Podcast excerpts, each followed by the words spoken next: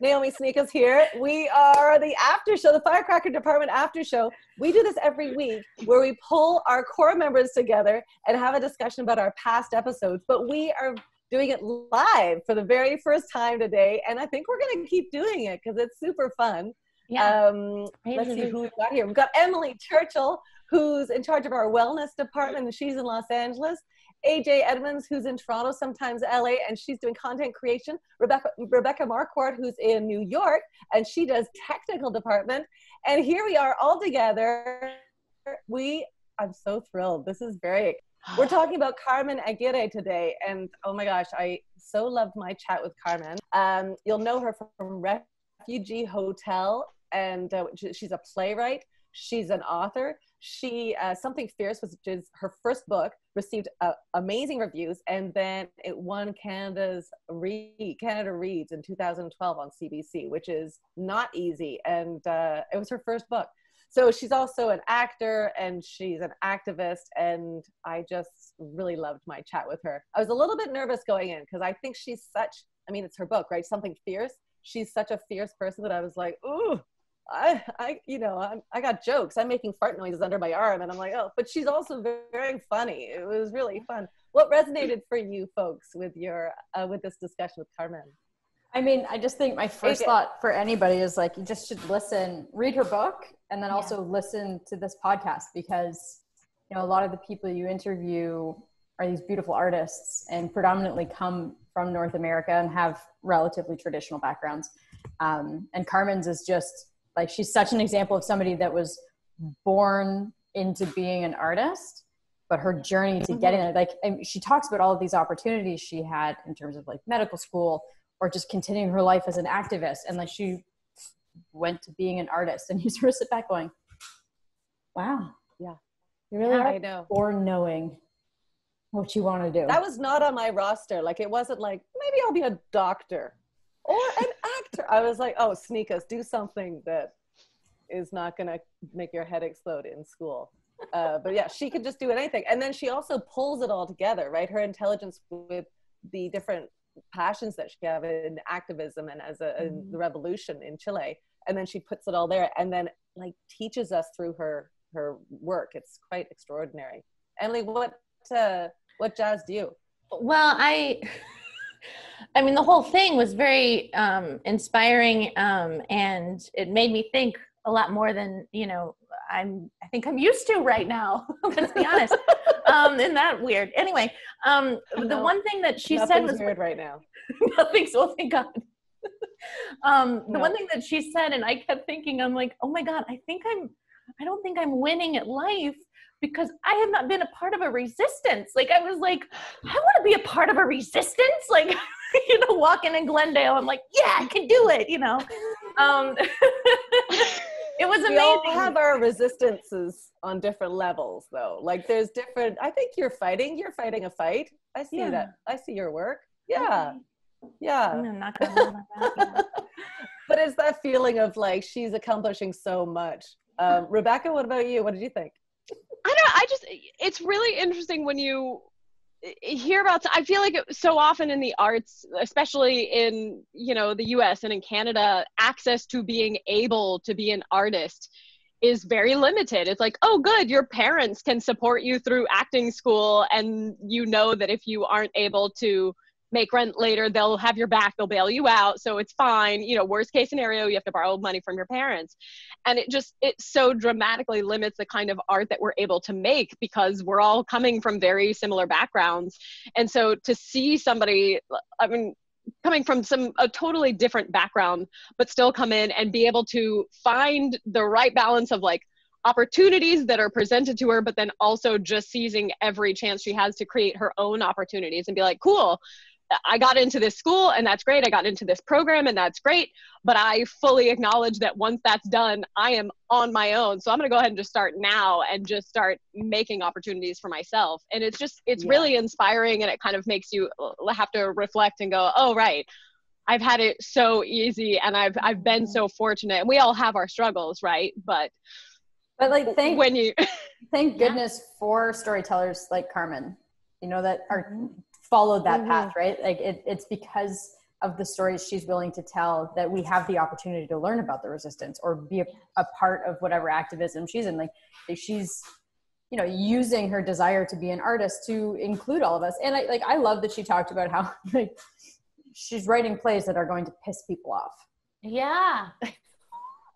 And i was yeah, like listen but she loves that like but don't you think that's interesting? Because because I, thought part of our discussion when she says like i don't care. Like my friends aren't my theater community. Mm-hmm. like my friends are beyond my theater community. And i was like what's that like? Like all my friends are my community. So right? Like i don't have anybody that isn't in the arts. So yeah what a um, nice yeah she's a real bold yeah i gotta get so this goes out to you if you're watching if you're a non-actor and you'd like to be my friend. Naomi's taking applications for new friends. Periodically i ask people like i listen into conversations for people that don't work in the arts and i'm just like oh.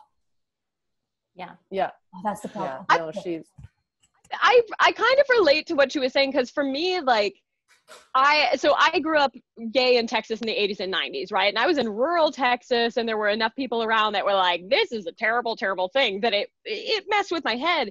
And so for me, part of my journey to be able to kind of like get in touch with who I am and who I need to be in this world was like distancing myself from all of that, including my family.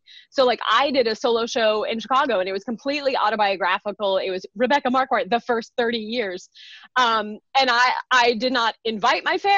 I did not send them links to watch any, like, it was like, no, I need to be able to create this with no personal attachment, with no thoughts from the people who have known me the longest, because I need to just have this be my truth in this moment yeah. because I need this to I mean, like she said, it's not therapy, but I think that performance and creation is very therapeutic. I think that it mm-hmm. goes hand in hand with. I think that's therapy. the difference yeah, yeah, but it's like it was like no this is that final step for me that it's like i've been doing all of this reflection and working with a therapist and trying to figure out who i am and being able to like write it and rewrite it helps me get more and more comfortable with it. And then actually putting it on a stage and sharing it with the world is like and here you go like this is this little butterfly that i've grown and i'm setting it free and i'm giving it to the audience and whatever they want to do with it is totally up to them. But if my parents are sitting in the front row of the audience i'm like please love me. I need you to love me. you know? Yeah. So like I but get it. I mean like yeah. Somebody like her that I think is so like I, I love the vulnerability that she also has where she's like, no, I'm gonna do this and it's risks. And I'm like, good for you. That that sounds so um you you have so much confidence. She's like, oh, I'm scared.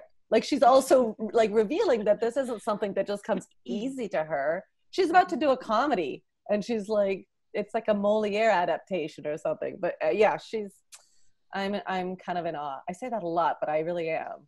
Uh, and Emily, anything for you that you were like that struck home for you? Um, I love that because uh, I I believe this too, which we probably all do. Um, but art comes from your heart, um, and I feel like that is is huge because I feel like we all feel it, right? We feel it when we're watching something. we're like, "Ooh, this is great. This makes me feel good," whether it's scary or funny or whatnot. But when things are not authentic or not from the heart, it kind of makes you feel like, no, no, I don't like watching this right now. so I think it's very important to have our art come from our heart. Yeah. Yeah. That's not always easy though. Like mm-hmm. I, I think as your one person show, Rebecca, must have been a real journey for you. Like that, you know, you're like, oh, just write what you know but that's not an easy process of going well this is what i know and i'm going to like work through it and then i'm going to expose it like that's yeah.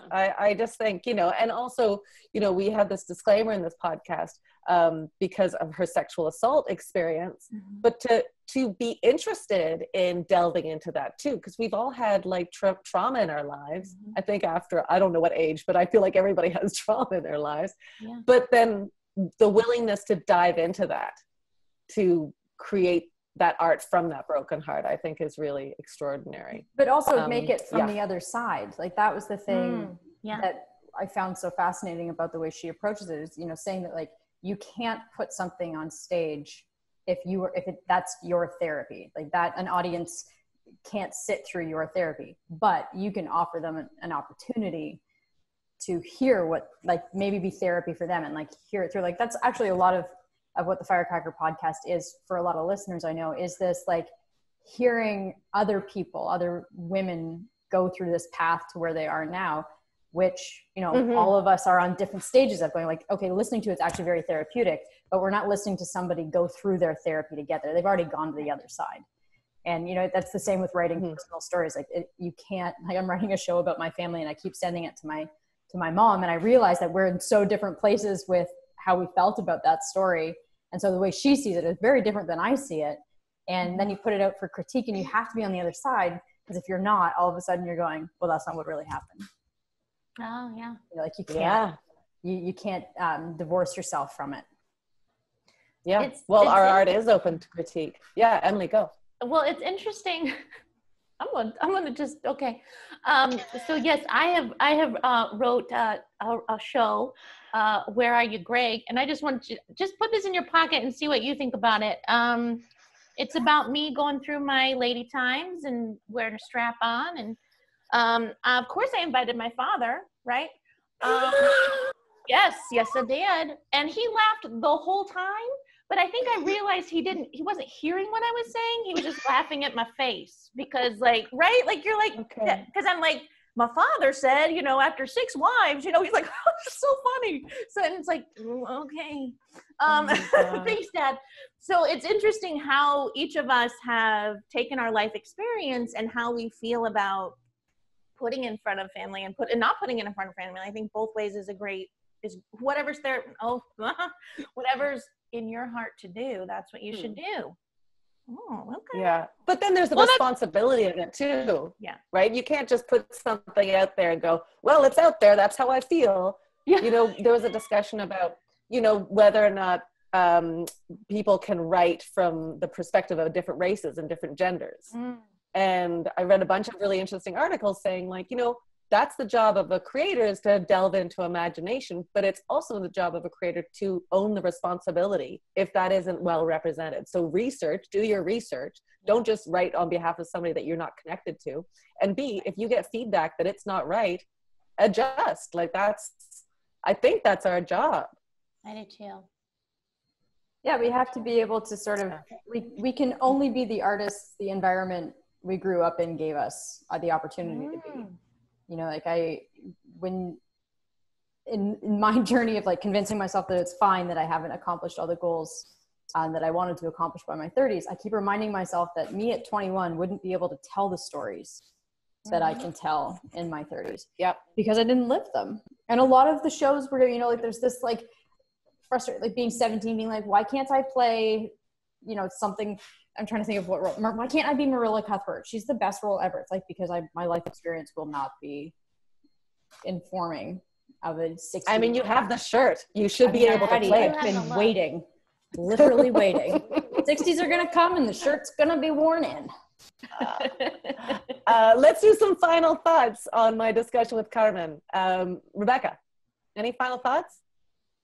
No, I think just uh, I think approaching approaching your own story with compassion I Mhm. think was a big lesson of recognizing that even the worst people in your life have their own stories and their own things going on that you know nothing about and to try to focus your energy on them and how they have wronged you is not going to do you any good and just kind of reflecting and looking back at yourself and saying okay this is what I am working with, and this is a story that I feel like I need to tell. And now, how do I turn this into a thing that maybe an audience member would be helped by? Like, how do I craft this into Mhm. something that will resonate with them? Um, so, yeah, I think just really being compassionate toward yourself and just owning what your life has been and trying to bring that to the things that you create. yeah Yeah, thanks. Emily? Agreed. Um, challenging your discomfort to challenge that discomfort in a healthy way, um, especially right now. Uh, and I think this goes into what Rebecca said like, be compassionate with yourself. And if you see challenges, check it out. But if it's going to be awful, then don't do it. but yeah, I think, you know, being compassionately challenging uh, your discomfort. Oh, yeah, that's good. Yeah, I like that. I like that. AJ? i mean this Marilla? this interview was thank you for calling me by my first name um, this was such a gift. I mean, it's so wonderful to hear from all of these different voices we get to hear from. And, you know, one thing, it's less of what she said and just sort of a reminder of why we do this. Is like she was talking about being in school in the 90s and being told that all she's going to get cast in are like the hookers and the maids. Mm-hmm. And it just, I, am you know, I'm sitting in front of a laptop that could probably take me to the moon and our technology moves so quickly and yet human beings can't seem to mm. progress ourselves 30 years later. We're still classing people into bubbles and and mm-hmm. living in a very racially motivated world and that that's one thing that this podcast really reminds me how grateful i am that we're doing this is that you know we do still need voices and we do still need to talk about the carmens and the naomis and the emilys and the rebeccas of the world because we're not moving fast enough and we have mm-hmm. so much work to do we could be mm. called like the impatient people because i feel like we're all like a team at firecracker department of like come on I've got like, let's go. I know. Come on. Yeah. Meanwhile, I'm time traveling back to try to change. yeah. Bring but see if you go in, if you go back in time, maybe you can change things, and then oh. it'll be better oh. for us. You know, I'm just saying. That's great. Working on Start it. Start the first women's theater during Shakespeare's time, and just mm-hmm. change the course of theater. Yeah. Speaking of uh, time, what are you spending oh. your time with uh, on your own. How's that for a little segue? I love What that. are you doing outside of firecracker department that's your kind of jam? Tell me, Rebecca, what are you doing? Yeah. Uh, so the first episode of my podcast is now available. Uh, Apple Podcasts and Spotify. It is called Gay or Nay Alleged Queers of History. We talk about historical figures who have queer stories associated with them, but that historians would be like, that person was straight. And then you read like their autobiography and you're like, are you sure about that? Uh, so the first episode of that is available now. And my production company, Friends of Andy, will be launching soon. It's going to be comedy shows and entertainment and panels and telethons and just like conversations. Hopefully, it's just an opportunity uh, for people to connect. I love it. Super lazy, Rebecca. Super lazy. I know. I want to give your first review for Gay or Nay. Gay or Nay is Gay or Nay is yay. and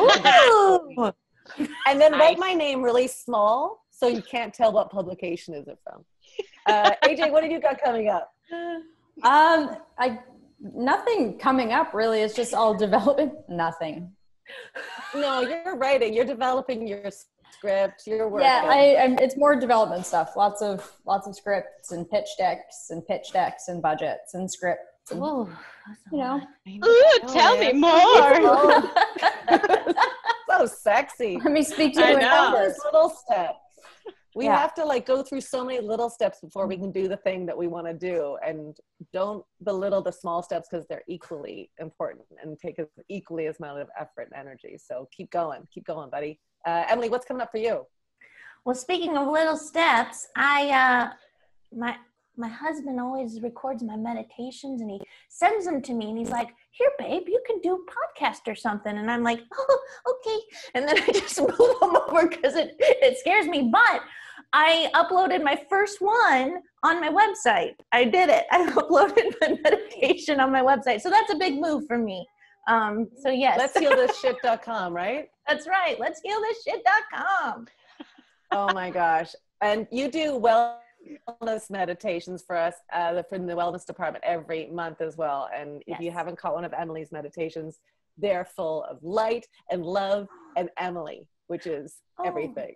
So uh, uh, I'm excited because I have a movie I was in last year is coming launching um, tomorrow called Work It, where I play the mother of a dancer. It's a dancing yes. movie. Uh, uh, with Sabrina Carpenter, who's just fantastic, who's so cool. I just like followed her around on set going, can I just hang out with you? Are you, you want to just hang out? Like not. And she'd be like, can you just, you're cramping my stuff. Um, so that's coming up, which I'm really excited. And then we have so many really cool interviews coming up. Winnie Wong's been doing the producing of getting like our guests and holy moly, we have some kick butt uh, interviews. So if you haven't checked out our podcast, go on over wherever you listen to podcasts, firecracker.com, firecrackerdepartment.com is where you can find out about everything. Um, CarmenAguirre.com is where you can find out about everything about her. Uh, she's, as I said, she's working on new comedy. She's always working on something. So go and check her out and uh, keep in touch with her artistic journey. Thanks for this. Go follow Firecracker DEPT on Instagram and Twitter, and keep in touch with all our fantastic stuff. And if you want to be part of the after show um, Oh, show, yeah. contact Ems. Yeah, Yeah. she'll figure figure everything out for you. That's right. Bye, everybody. Bye.